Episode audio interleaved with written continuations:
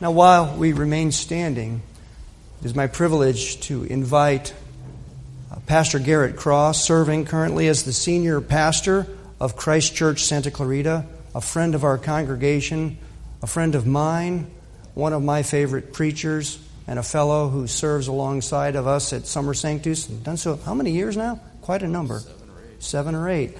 He's a fixture. So, anyway, uh, what a wonderful privilege to have Pastor Craw with us. Uh, he'll be offering the scripture lesson and our sermon. Pastor Craw, thank you for being with us, brother. Scripture lesson this morning is going to be drawn from Luke chapter 24, verse 36 through verse 49. So here's the. As they were talking about these things, Jesus himself stood among them and said to them, Peace to you. But they were startled and frightened and thought they saw a spirit. And he said to them, Why are you troubled? Why do doubts arise in your hearts? See my hands and my feet, that it is I myself. Touch me and see. For spirit does not have flesh and bones, as you see that I have. And when he said this, he showed them his hands and his feet. And while they still disbelieved for joy and were marveling, he said to them, Have you anything here to eat? He gave them a piece of broiled fish. And he took it and ate it before them. Then he said to them, These are my words that I spoke to you while I was still with you, that everything written about me in the law of Moses, the prophets, and the Psalms must be fulfilled. Then he opened their minds to understand the scriptures. And he said to them, Thus it is written that the Christ should suffer and on the third day rise from the dead, and that repentance for forgiveness of sins should be proclaimed in his name to all nations beginning from Jerusalem. You are my witnesses to these things. And behold, I am sending you the promise of my Father upon you. But stay in the city until you are clothed with power from on high. This is the word of the Lord. Thanks be to God. You may be seated.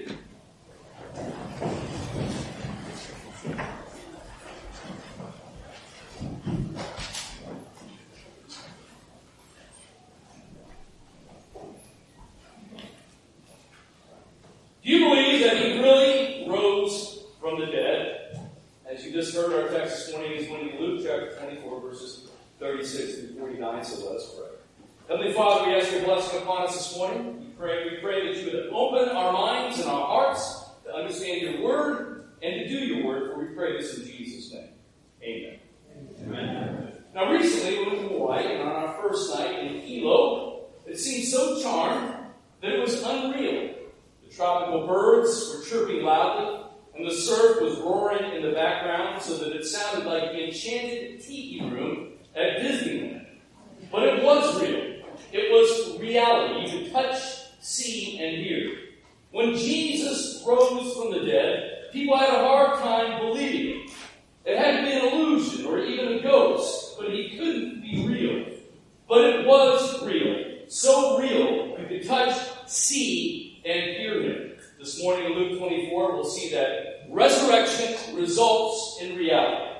Resurrection results in reality. Go and open up your Bibles to Luke 24. We're going to begin in verse 36. Luke 24, beginning in verse 36. And it says in verse 36, As they were talking about these things, Jesus himself stood among them and said to them, Peace to you, but they were startled and frightened and thought they saw a spirit. Now, what's the context of this? Notice that they're talking about these things. What are these things they're talking about?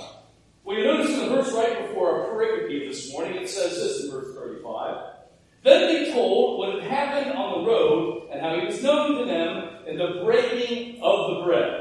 Now, two of the larger retinue of the disciples, apart from the twelve, there's others that are gathered here in the upper room. There's others who believe Jesus, who are trying to figure these things out in the wake of the resurrection. Two of them, including someone named Cleopas, were heading home. They're heading back to Emmaus. We're told in the text that it's seven miles from Jerusalem. It's Sunday, it's in the evening. It's Resurrection Day, that first Easter. They're heading those seven miles home. They're discussing all the strange goings on in Jerusalem.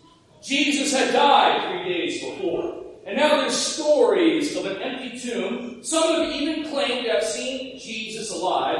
And as they're discussing these things, a man comes up and joins them in conversation and begins to explain to them the reasons that Messiah must die and rise from the dead. And when they get to their destination, they're so intrigued. They invite this man to come and have a meal with them. And as they sit down and he blesses the meal, and as he breaks the bread, he's revealed to them to be none other than Jesus. And then he vanishes.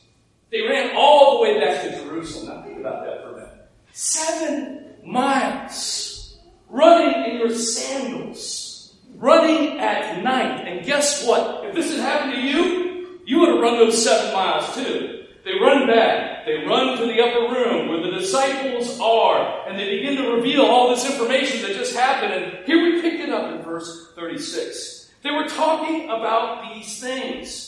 Now, at this point, Jesus has been revealed and seen by some women and others apart from the apostles and possibly Peter. But the question would have arisen in their mind as they're discussing and talking about these things was Jesus really physically there?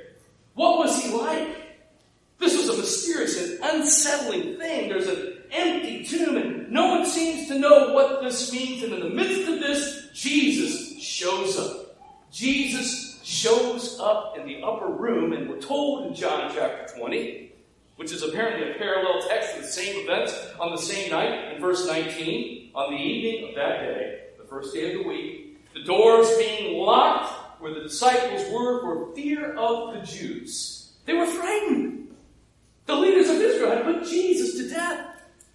The apostles don't know what to do. Some of them have run in fear. Some have denied the Lord Jesus Christ. They've got the door locked because they're worried about being killed like Jesus was. And suddenly, there's Jesus among them. Jesus is among them speaking peace, and he is hyper physical. He suddenly showed up through a locked door. Did he come in through the wall? Did he suddenly just manifest himself like Star Trek? Did he walk through the locked door? He's hyper physical, and the apostles are frightened. Let's go on to verse 38. And he said to them, Why are you troubled? Why do doubts arise in your hearts? See my hands and my feet, that it is I myself. Touch me and see, for a spirit does not have flesh and bones as you see that I have. The apostles' troubles arise because they have their doubts. They have doubts about the resurrection. And Jesus invites them to touch them, touch him, to see that he's not a ghost or an illusion. He's really there in flesh and bones. Verse 40. And when he had said this, he showed them his hands and his feet. And while they still disbelieved for joy and were marveling, he said to them, Have you anything here to eat? Why did he show them his hands and feet? Now think about this for a minute. Here's Jesus post resurrection, and he's got holes in his wrists. Right here in the hollow between his hand and his forearm, he's got two holes, one on each side, going straight through the wrist. He would have had a hole in his heel behind the bone there that would have gone through both feet. He would have hung on the cross something like this. He may have still had the marks from the crown of thorns upon his head. He would have had a hole in his side from the spear which a Roman legionnaire cast into his side and popped the sac around his heart, the pericardial sac, so that water and blood came out. These are all deadly things that will kill you. And yet here's Jesus with those same wounds in his hands, his feet, his side. And it doesn't harm him at all. He's completely alive amongst them, and he invites them. Touch, see, he tells Thomas, put your hand into my side. What's this all about? Well, I think there's a couple things going on here. One, it shows. Need to put that on? All right, I'm moving around a little bit too much. Let's try this again. All right.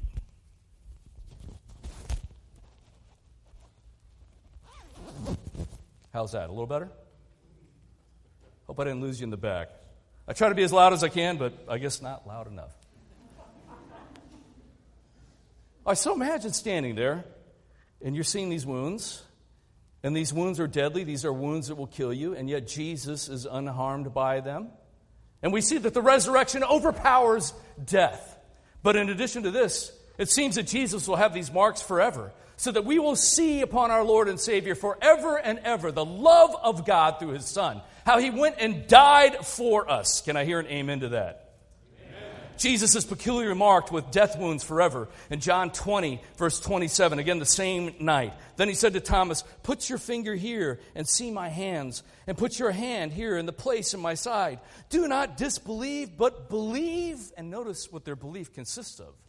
They disbelieve for joy with marveling. What is that about? Disbelieve for joy with marveling? I think you do the same thing too. They see, they want to believe, but it seems too good to be true, but it is true. And then Jesus breaks things up by saying, Have you anything here to eat? Can you imagine that? Check out these wounds. And they're all like, Wow, can you imagine seeing that? Look at this hole in my side. My, my heart was popped. Any of you that had that happen to, you, you'd be dead right now, but here I am alive. Check out these holes. Put your hand in my side. By the way, you got anything here to eat? What an amazing thing. Anything to eat around here? And then verse 42. They gave him a piece of broiled fish. He took it and ate it before them. Jesus ate food. And friends, as the text tells us, as he is, so we shall be. I believe we will eat food in the final resurrection. We're not going to be misty ghosts flying around through space so we can pass our hands through. We're not, not physical anymore. We will be hyper physical. We will be awesome and we will eat awesome food and drink awesome wine. How do we know that Jesus ate and drank? Well, he did it more than once, apparently. When Peter comes to Cornelius, the centurion, he says these words in Acts chapter 10, verse 41. Not to all the people, but to us who had been chosen by God as witnesses, who ate and drank with him after he rose from the dead. Jesus was on the earth for 40 days. He came and went among his apostles after the resurrection. And then he ascended to the right hand of the Father, and 10 days later at Pentecost, the Spirit is poured out. But during those 40 days, Jesus ate and drank. You and I, friends, will eat and drink in eternity.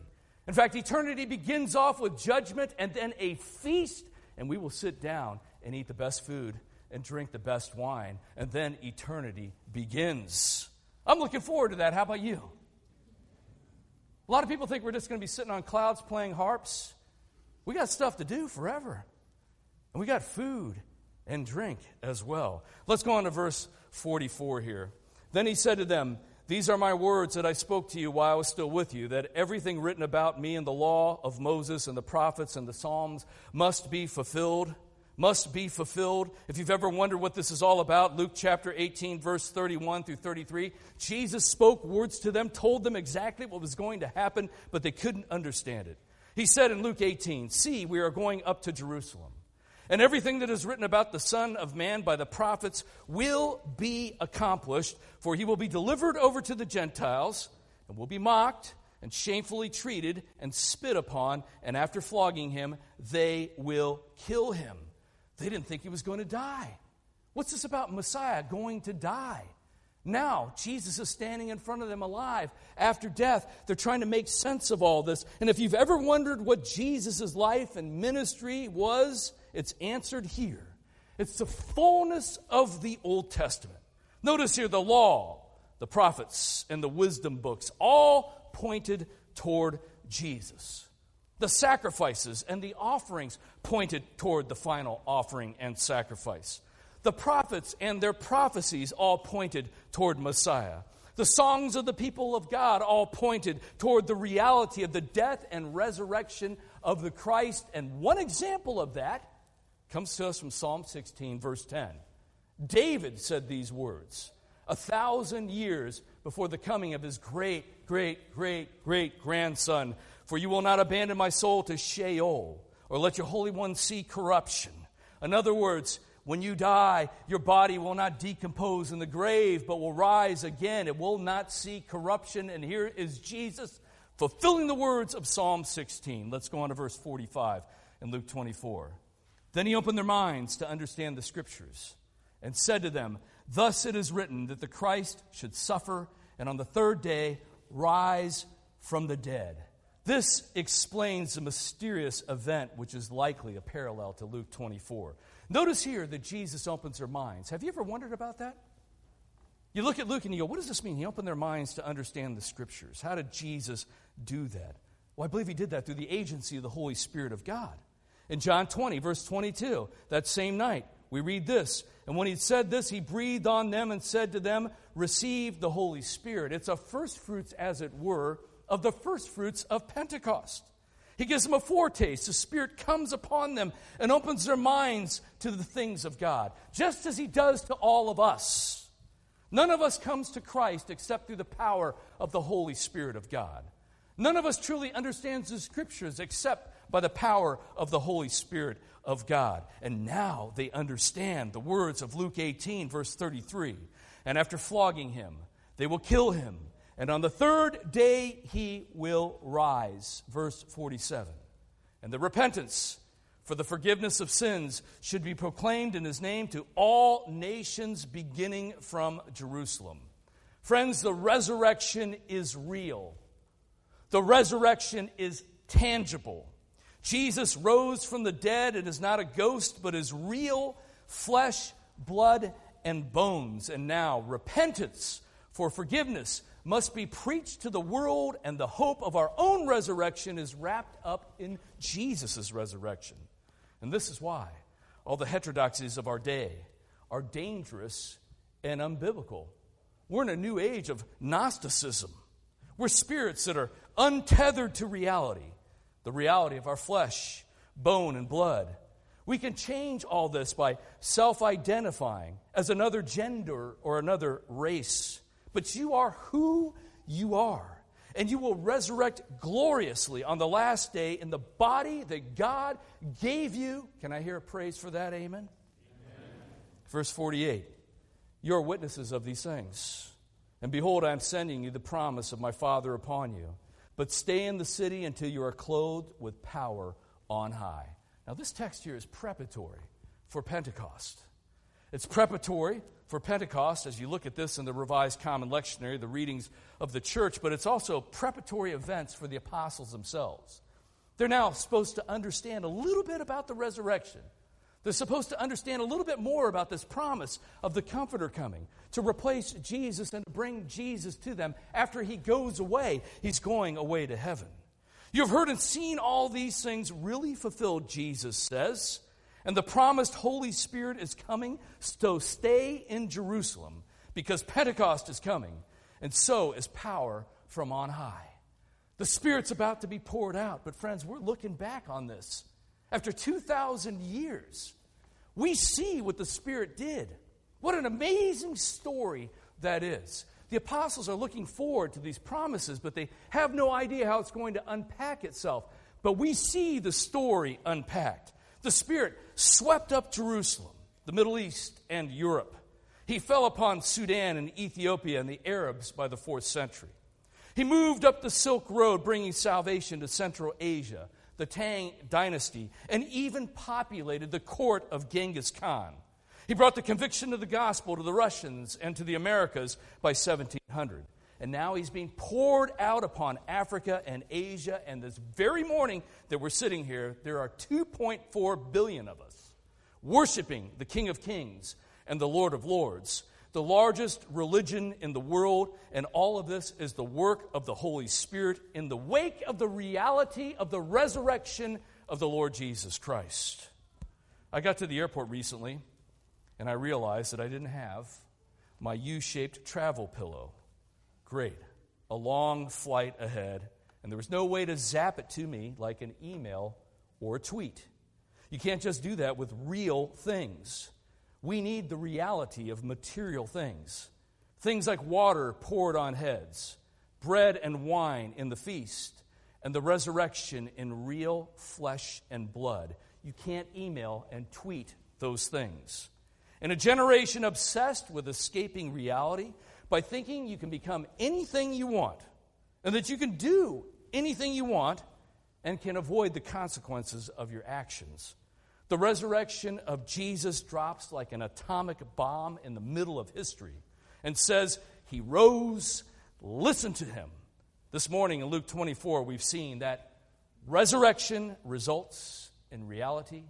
Soli Deo Gloria. To God alone be the glory. Let's pray. Heavenly Father, we thank you for the resurrection of your Son and that his resurrection is our resurrection. May we understand these things. May we rejoice in these things. and may we live according to the resurrection. For we pray this in Jesus' name. Amen.